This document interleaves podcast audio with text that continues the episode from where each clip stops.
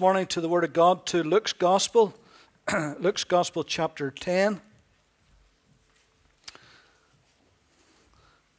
10th chapter of Luke's Gospel. Just give you a moment to locate that in your Bibles.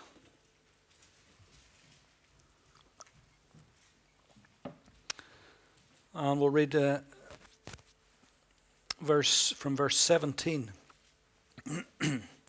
Then the seventy returned with joy, saying, Lord, even the demons are subject to us in your name. And he said to them, I saw Satan fall like lightning from heaven. Behold, I give you the authority to trample on serpents and scorpions, and over all the power of the enemy, and nothing shall by any means hurt you. Nevertheless, do not rejoice in that spirits are subject do not rejoice in this that the spirits are subject to you, but rather rejoice because your names are written in heaven. Behold, I give you power to authority to trample on serpents and scorpions and over all the power of the enemy. Title of the message this morning is How much power has Satan got? How much power has Satan got? We know that Satan has got power uh, to give sickness and disease. And all sickness and disease are directly attributable to Satan, but there are occasions. For example, remember Jesus when he healed the little woman uh, who had been bowed over for 18 years.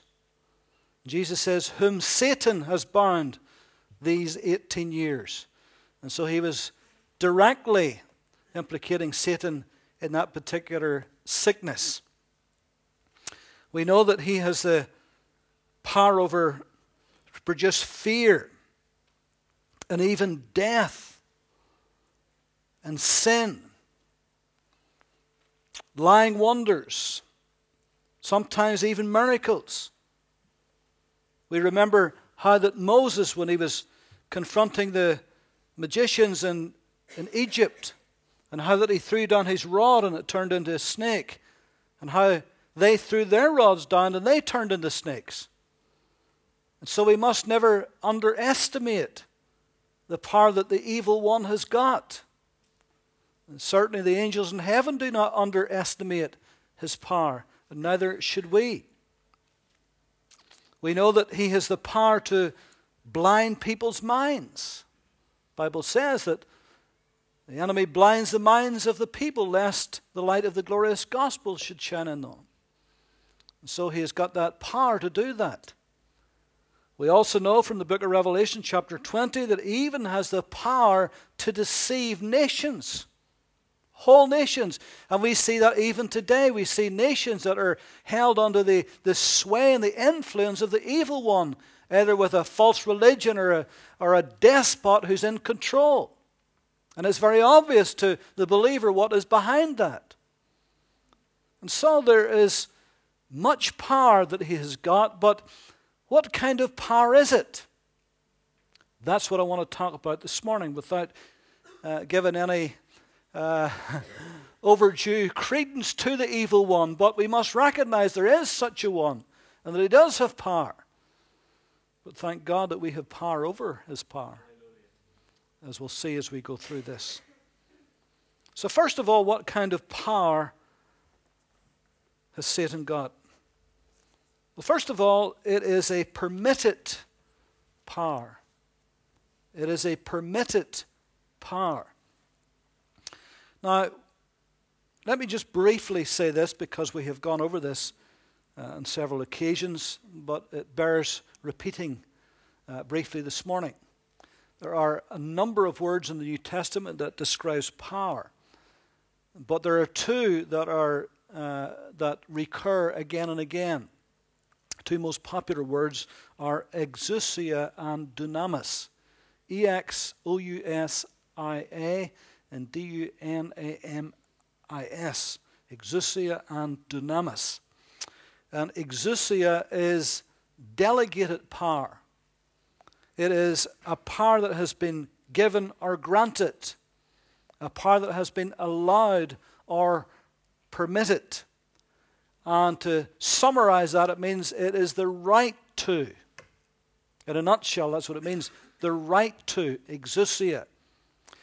The word dunamis also is power, but it's an entirely different word, different meaning. And dunamis is an inherent power, a force, an ability, an enabling, a self generating, perpetual power. It's where we get the word dynamo from and dynamite from. And so, both these words are mentioned in the New Testament in relation to the believer in Christ. In John 1, verse 12, but as many as received him, to them give he the power or the right or the exousia to become children of God, even to those who believe in his name. So, in other words, since you have become a believer in Christ, you have the right to call yourself a child of God. You have the legal right, you have the delegated right to be able to call yourself a child of God. That is exousia, the right to. And in Acts 1 and 8, Jesus said to his disciples, But you shall receive power or dunamis or might when the Holy Spirit has come upon you. And so, as a believer, even as a new believer, even as a believer who's only one second a believer, you have the right to call yourself a believer, but then the Holy Spirit gives us might and gives us power to live as a believer. And so, briefly, that's the summary of those two words. However, both these words, exousia and dunamis, are also mentioned in relation to Satan as well. In Luke chapter 4, in those temptations that Jesus was facing in the wilderness. And remember, in one of the temptations, in verse 5 of Luke 4, then the devil, taking him up onto a high mountain, showed him all the kingdoms of the world in a moment of time. And the devil said to him, All this authority I give you and their glory, for this has been delivered to me, and I give it to whoever I wish.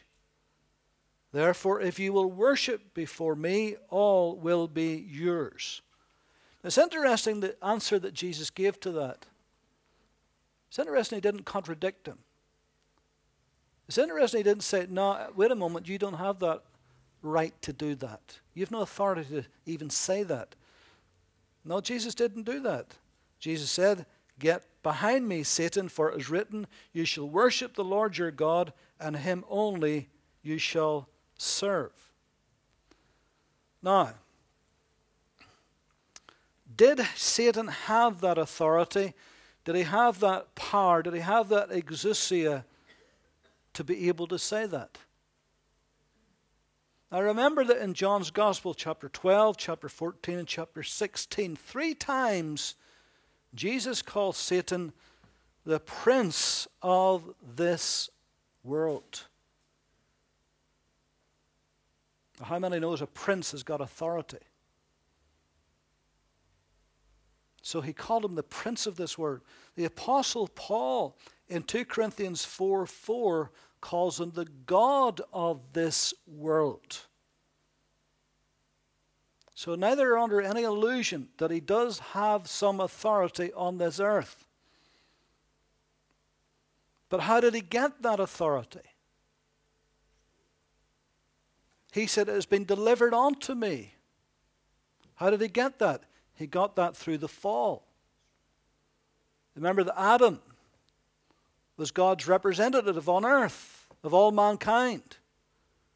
And how Adam, through his sin and disobedience, fell and lost that dominion and that authority and that power he had under God, that exousia.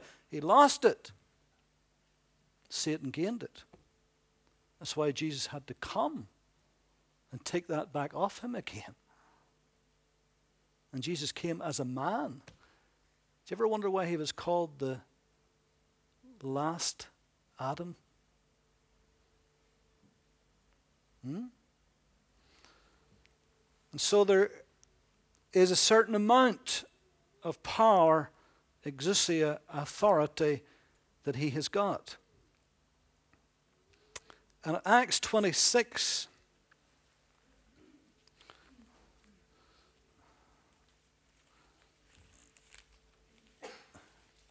the Apostle Paul giving his testimony again.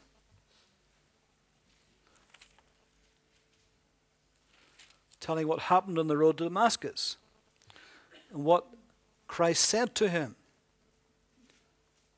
In verse 17 I will deliver you from the Jewish people as well as from the Gentiles to whom I now send you, to open their eyes in order to turn them from darkness to light and from the power of Satan to God, that they may receive forgiveness of sins and inheritance among those who are sanctified by faith in me. And from the power of Satan unto God.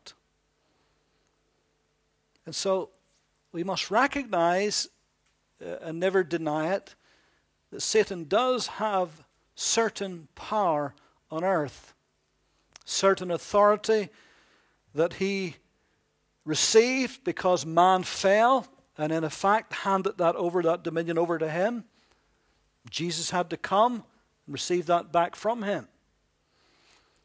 And so this makes this a little bit more clear whenever we read further of course uh, in her opening words behold i give you Jesus said in, in, in John 1 Behold, I give you power or exousia over all the power, over all the dynamis of the evil one. So the evil one has some authority and he has some dynamis. He has some right and he has some might. But the good news is he doesn't have it over you as a believer. He's lost his authority over you. Our authority is Christ. We're not under Satan's dominion and authority any longer. We're under Christ's dominion and authority.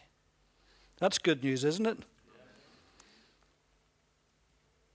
And so, the only time, and this is why I said this is a permitted power, the only time he has given any authority or any power over us is if and only if God Himself permits it.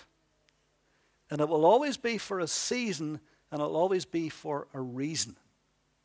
Now, hang in with me because you need to get this. Remember Job and how that it says in Job chapter 1 how that one day the sons of God presented themselves before God, and God looks around and he says to Satan, Where have you come from? Where, what have you been up to? I'm paraphrasing. What have you been up to? He says, Well, I've been walking about to and fro in the whole earth. New Testament tells us that he goes about as a roaring lion, seeking whom he may devour. What did God say to him? Have you considered my servant Job? that there is none like him in all the earth, a righteous man that eschews evil? Have you considered him? kind of tongue in cheek because he had considered him, but he couldn't do anything about him. He had to get permission from God. In fact, God was giving him a little hint. God, in fact, was saying, Come on, ask me. Ask me for permission. Shows you the confidence that God had in Job, actually. He had to get permission before he could do anything with Job. Because Job was a righteous man, he was a godly man. And do you remember Peter in the New Testament? How that Jesus said to Peter, Behold, Satan has desired to have you that he may sift you as wheat. He had to get permission.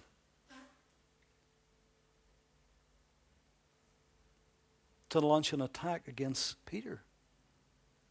We'll come back to that a little bit later. And so there any power, any authority he does have, it's a permitted one. And the only power and authority that he can have with us is only if God permits it. Otherwise, he doesn't have any. And if he did, he would have destroyed us all long ago because he hates us with a passion. But he can't do that. And I reiterate if God permits, it will only be for a season and it will only be for a reason. God just doesn't arbitrarily just allow him to do what he wants to do. If he allows him, it's for a season and it is for a reason. Say, well, what might the reason be? Fair point. Well, maybe to develop us in faith and in patience. In James chapter 1,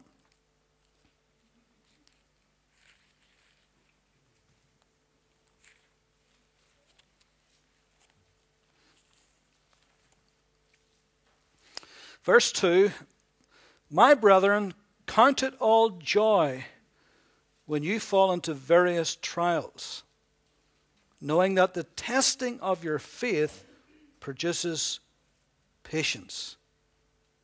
But let patience have its perfect work, that you may be perfect or mature and complete, lacking nothing.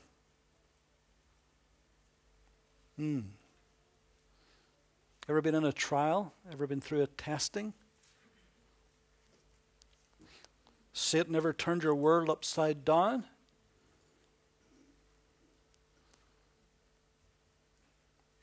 Well, perhaps God permitted that. Of course, sometimes we do foolish things and we make mistakes, and sometimes we literally sin. And we have mistakes that we got to work through. All of us do that. That's fair enough. I'm not talking about that. I'm talking about those times when the enemy of your soul comes against you and hits you hard.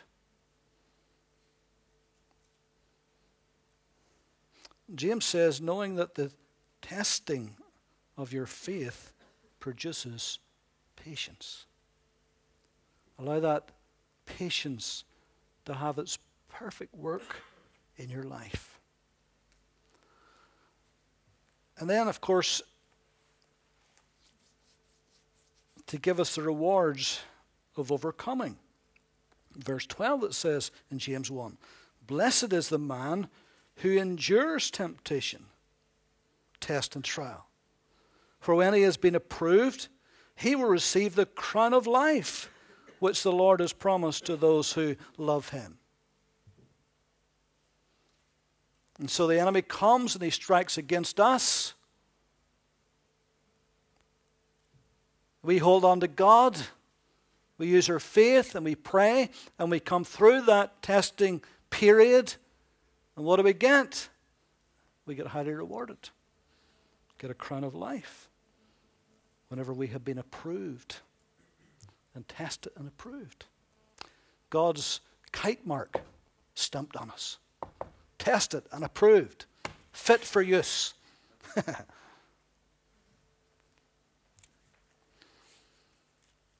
also, to show God's greater power over Satan's power. Ephesians chapter 1.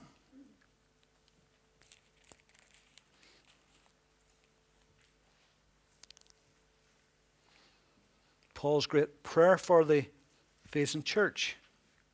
Verse 19. And what is the exceeding greatness of his power toward us who believe?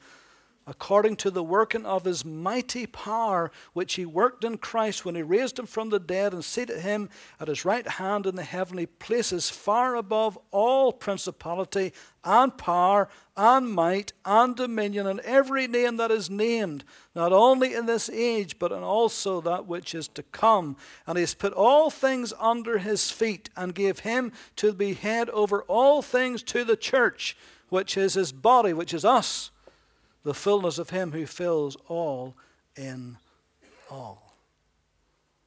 So, no matter how much power the evil one possesses, it's never ever going to match the power of God. Now, there is a belief in this world that there are two equal opposing forces. Some calls it yin yang, some calls it a dual thing. The whole Star Wars movies was based on this belief that there's a power for good and a power for evil, and they are equal in force. And they're always in a battle, and no one ever really wins. That's not true. It's not true. God's power is always and will ever be above and beyond any power the evil one has got. It is true there are two powers and forces in this world who are battling, but they're not even. And as we'll see the end of the story in a few moments before we finish, we'll find out who's got the most power. Also, another reason is to make sure we keep our feet on the ground. 2 Corinthians 12, verse 7. Paul's praying because there is a thorn in the flesh has come against the messenger of Satan to buffet me. Again and again and again. Everywhere he went, somebody rose up in opposition. Alexander has done me, the coppersmith has done me much harm. The Lord reward him according to his works. Everywhere he went, every time. Every day there was a messenger of Satan to buffet him. And he prayed three times, Lord, take this from me. The Lord said, No, my grace will be more than enough. It will be sufficient for you. Because my strength will be perfected in your weakness. You know, Paul was caught up into the third heaven, and he saw things, he says, that was unlawful for me to tell another human being. Can't do it. You imagine after John in the book of Revelation, and he writes all that he saw, and Paul says, Well, I saw some stuff too, but I, I can't write it. I can't tell it. God won't even permit me to say what it is.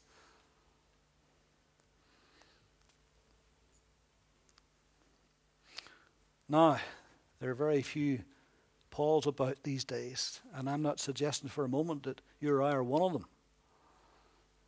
But everything's relative. And oftentimes, the further and the higher we go in the spiritual kingdom with God, the enemy of our souls will try to circumvent us and try to destroy us.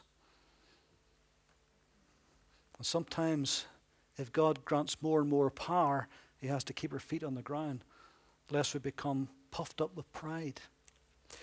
How many of you know that there's many a great servant of God has been puffed up with pride and fell because of it. God was making sure Paul wouldn't fall. so it's a permitted power, but it's also a limited power. It's also a limited power. Remember, we talked about Job a moment ago. Have you considered my servant Job? There's none like him in all the earth. And Satan said, Yeah, but you, you put a big hedge of protection around him. I, I, I can't get at him. That's what he said. You've, you've, you've guarded around it. I, I can't do anything with him. He had to get permission. And God says, okay. Now listen to what God said. The Lord said to Satan, Job 112, Behold, all that he has is in your power or your hand. The Hebrew word means hand. It's in your hand there. Only do not lay a hand upon his person. And so he had to get permission, but even that was limited to what he could do. And in the first instance, he says, everything that he has, I will put into your hand. Only don't touch his person. And what happened? He lost everything he had. enemy came against him. He lost everything. Every possession, everything, including his family. Lost everything. But he was still intact. Satan came back the second time. Have you considered my servant Job? There's none like him in all the earth. He says, skin for skin. Man will give all that he has to save his own neck. But let me put my forth my hand, touch his skin. Let me touch him. And in Job 2 6, the Lord said to Satan, Behold, he is in your hand. But, there was the permission. But here's the limitation. But, he said, spare his life. You can only go so far. It'll be for a season, it'll be for a reason, but you can only go so far. And we know how he did that, and he came and how he smote Job with boils from head to the feet. And poor Job was sitting out there, out in the side of the road with broken bits of pottery, scraping himself, trying to get some relief. And then those three friends came. What did they do? They blamed him. You get sin in your life. You're a rascal. We thought you were a godly man, but you're a rascal. This couldn't have happened to you unless you're being punished. They hadn't got a clue what they're talking about, had they? Long story short, God brings him through all of that. It's a wonderful story, Book of Job. God brings him through all of that, gives him back twice as much as he had before. But do you see the limitation there? Do you remember how that Jesus said to Peter, Behold, Satan has desired to have you that he may sift you as wheat, so he needed permission. But, but I have prayed for you that your faith doesn't fail. So there's going to be a limitation. 1 Corinthians 10:13 No temptation has overtaken you except such as common to man. But God is faithful, who will not allow you to be tempted beyond what you are able, but with the temptation will also make a way of escape that you may be able to bear it. There's a limitation to it. This also shall pass. It came to pass. 2 Peter 2 9. The Lord knows how to deliver the godly out of temptation. Do you believe that? Do you believe that no matter what the enemy brings against you, that there can be a limit to it? If there was no limit to it, it would destroy us. But it's not going to destroy us because it's limited. And God can bring us through all of those tests and trials because there's a limitation to it. That doesn't mean that we sit back and don't resist the evil one, that we become passive. Que sera, sera, whatever will be, will be. No, we resist. If we know it's the evil one, we resist him. Luke 22, 31, 32. Simon, Simon, indeed Satan has asked that he may sift you as wheat, but I have prayed for you that your faith should not fail. There was going to be a resistance. He was going to have the Lord praying for him. So, as well as permission and a limitation, there was going to be resistance to that particular trial. He would have the Lord on his side praying for him. Do you realize the Lord is on your side praying for you?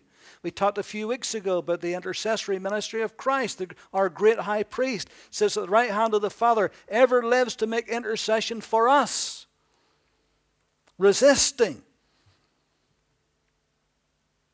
Holy Spirit on earth in us interceding. Then we have the prayers of all of the saints for us. So we're going to make it through, aren't we? We're going to come through whatever test or trial that's come our way horrible and dark and awful as is at the time, but Christ is praying for you, the Holy Spirit in you is interceding for you, the prayers of the saints for you, and there's a limitation to it. There's a resistance against it. James 4 7, therefore submit to God, resist the devil, and he will flee from you. But note the order submit therefore to God first. Got to come to God and submit to Him and submit to His ways. Then we can resist the evil one. 1 Peter 5 and 9 Be sober and be vigilant, because your adversary the devil walks about like a roaring lion, seeking whom he may devour. Resist him, steadfast in the faith Glory to God. So he can be overcome. Yes, he is a powerful creature with immense power throughout this world, even to deceive nations, can cause all kinds of havoc and can come against us. But thank God, he can't overcome us because we're overcomers in Christ. We're more than conquerors through Christ who loved us and gave himself for us. But we've got to get the balance. And so, not only that, but it is a broken power. Genesis 3:15 After the fall, God said to the evil one, remember he came in the form of the serpent, and I will put enmity between you and the woman, between your seed and her seed. And that's a capital S on that seed because it's referring to Christ who would come. He shall bruise your head, and you shall bruise his heel. He shall bruise your head. Head speaks of authority. We talk about the head of something. We're talking about the authority, aren't we? He shall break your head, even though you'll bruise his heel. So there's a broken power here. Jesus said in Luke 11, 21 and 22, When a strong man, fully armed, guards his own palace, his goods are in peace. But when a stronger than he comes upon him and overcomes him, he takes from him all his armor in which he trusted and divides his spoils. And Jesus is the stronger man. No matter how strong the evil one is, Christ is the stronger man. And he came and he spoiled his goods. Now, exousia, dunamis. If Satan's power is broken, why is he still ruling and ruining people's lives today? Question. Christ has broken his power. Fact. Did it at Calvary. Fact. Triumphed over the evil one and all his little minions. Made a show of them openly, the Bible says. Fact. However, even though that is a fact, why is it that he still is ruling and ruining people's lives today? Simple answer is because most people doesn't know his power is broken. In fact, there's loads of people out there who doesn't even believe there is such a being as Satan. Oh, All the make jokes about the man with the pointy tail and the pitchfork, they make jokes about that.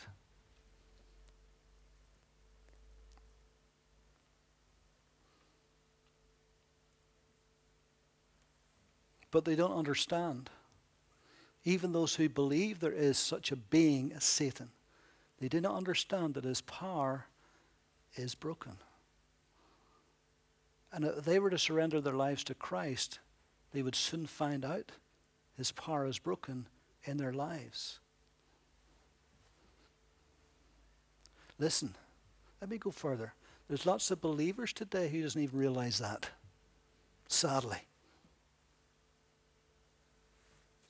They think that the devil can do whatever he likes with them, and he can't. That's why I'm sharing this today. Because his authority over the believer, unless, only unless God permits for a season and a reason, it's broken. It's broken. He hasn't got it over us. If he had, you wouldn't be sitting listening to me today. He would have destroyed you a long time ago. He'd have broken you a long time ago. He'd have no faith left a long time ago, but he can't do that. 1 John 3 8 For this purpose the Son of God was manifested that he might destroy the works of the devil. Destroy means here to dissolve, to undo, to unloose. Not all men want to be free from their sin, from their habits, and from their evil ways, and from their wicked actions. Not all men want to be free from that. They're bound, but they don't want to be free from it. There, there are those who do, and Christ will free them if they come to Him, but not all want that. God wants the whole world to be saved, but not all men will be saved. Not all will want to be saved. And so, Christ has come to destroy, to uh, dissolve, to undo, to unloose the binds, the burdens, and the habits, and the sins, and the attitude, and the immorality, and the lifestyles that man has adopted. He's come to undo all of that and to loose them from all of that. But not all want that. Some people are just happy in their sin, aren't they? They're happy in their sin. You talk to them, they look at you as if you had two heads. I'm enjoying this. Go away. Clear off. Mind your own business. Bible thumpers.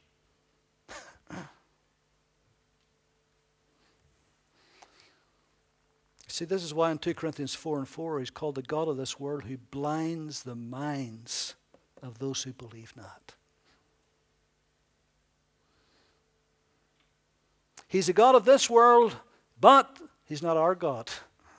He's not our God. Sure, he's not. He may be the God of this world, but He's not the God of the believer. He's not the God of the believer. And so that power is broken in our lives. And that's why we are not out sinning with impunity today. Because that power has been broken. However, we can open ourselves up to sin. We can yield to it. But we don't have to because God has given us a power over it. He's given us a power to live this life as Christ wants us to live it. Then finally, not only is it a permitted power, a limited power, a resisted power, and a broken power, but it is a doomed power. It's doomed. Satan's fate is forever, eternally sealed. There is no recourse for him whatsoever. It must be awful to be Satan today. To know that the sentence has been passed. And it's only a case of waiting for the execution date. And there is no reprieve. He's had his chips. His days are literally numbered. And his power will be progressively diminished until there is no power left, no more forever, eternally. It's doomed. One preacher said one time if the devil wants to remind you of your past, you remind him of his future. That's a good way of putting it, isn't it? Because he doesn't have a future. And he knows that. And that's why, as it gets closer and closer to his doom, he will be angrier and angrier. And the Bible clearly teaches that in the book of Revelation. Come down upon the earth with great wrath because he knows his days are coming to an end. Let's close with Revelation chapter 20. Because this is where his doom is written in black and white.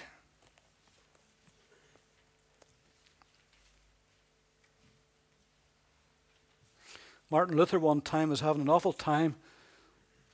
devil was coming against him fiercely. Couldn't sleep at night with all the problems he was having. He get tired of it. So he opened his Bible, and I'm not sure whether it was this scripture or one other scripture. He opened his Bible, he put it on the floor. He says, Here, devil, you read that, I'm going to sleep. so this is a good one for him to read, isn't it? Instead of you having a sleepless night, let him have a sleepless night.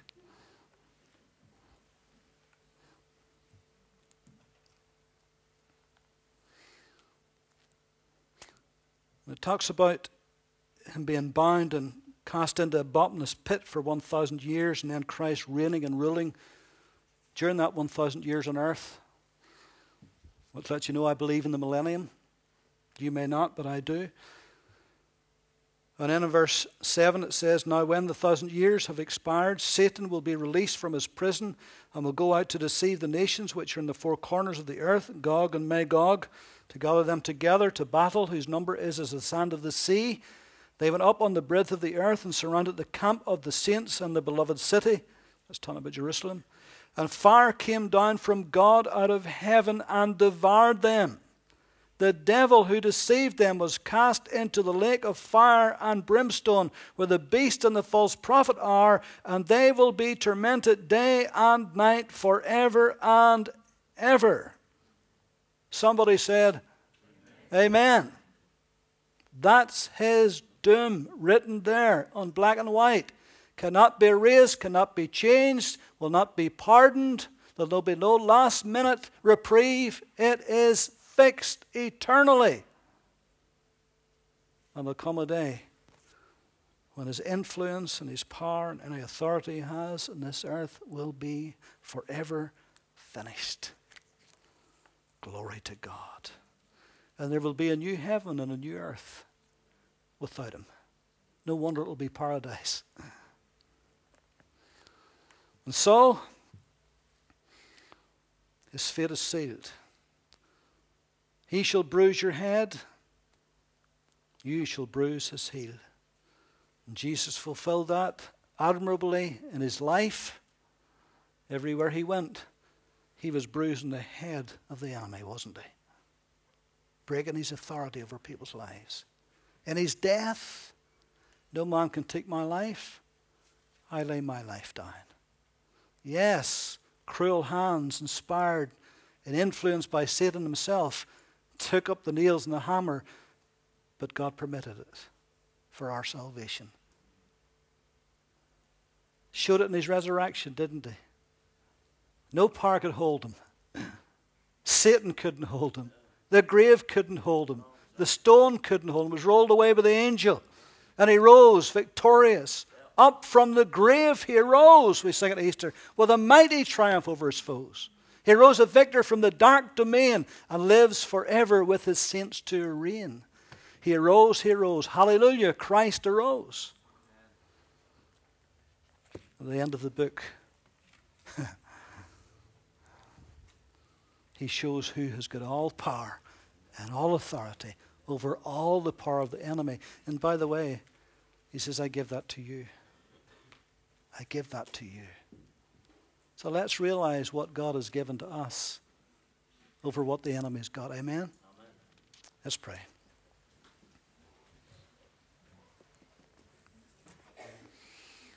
Lord, we do not take these things lightly. Because even the Archangel Michael said to the evil one, The Lord rebuke you. And he didn't bring a railing accusation. But Lord, we thank you that you have got more power. And we bless you that you have given that unto us as your children. You have delegated that exousia. And you've given us the dunamis, the might of the Holy Spirit. And so we thank you, Lord, that nothing shall by in any means ultimately hurt us. Because we win. And Lord, today we have looked at the end of the book, and we most certainly win because Christ, our Savior, is the victor. And so we thank you for this, and we honor you and we give you glory in Christ's name. Amen.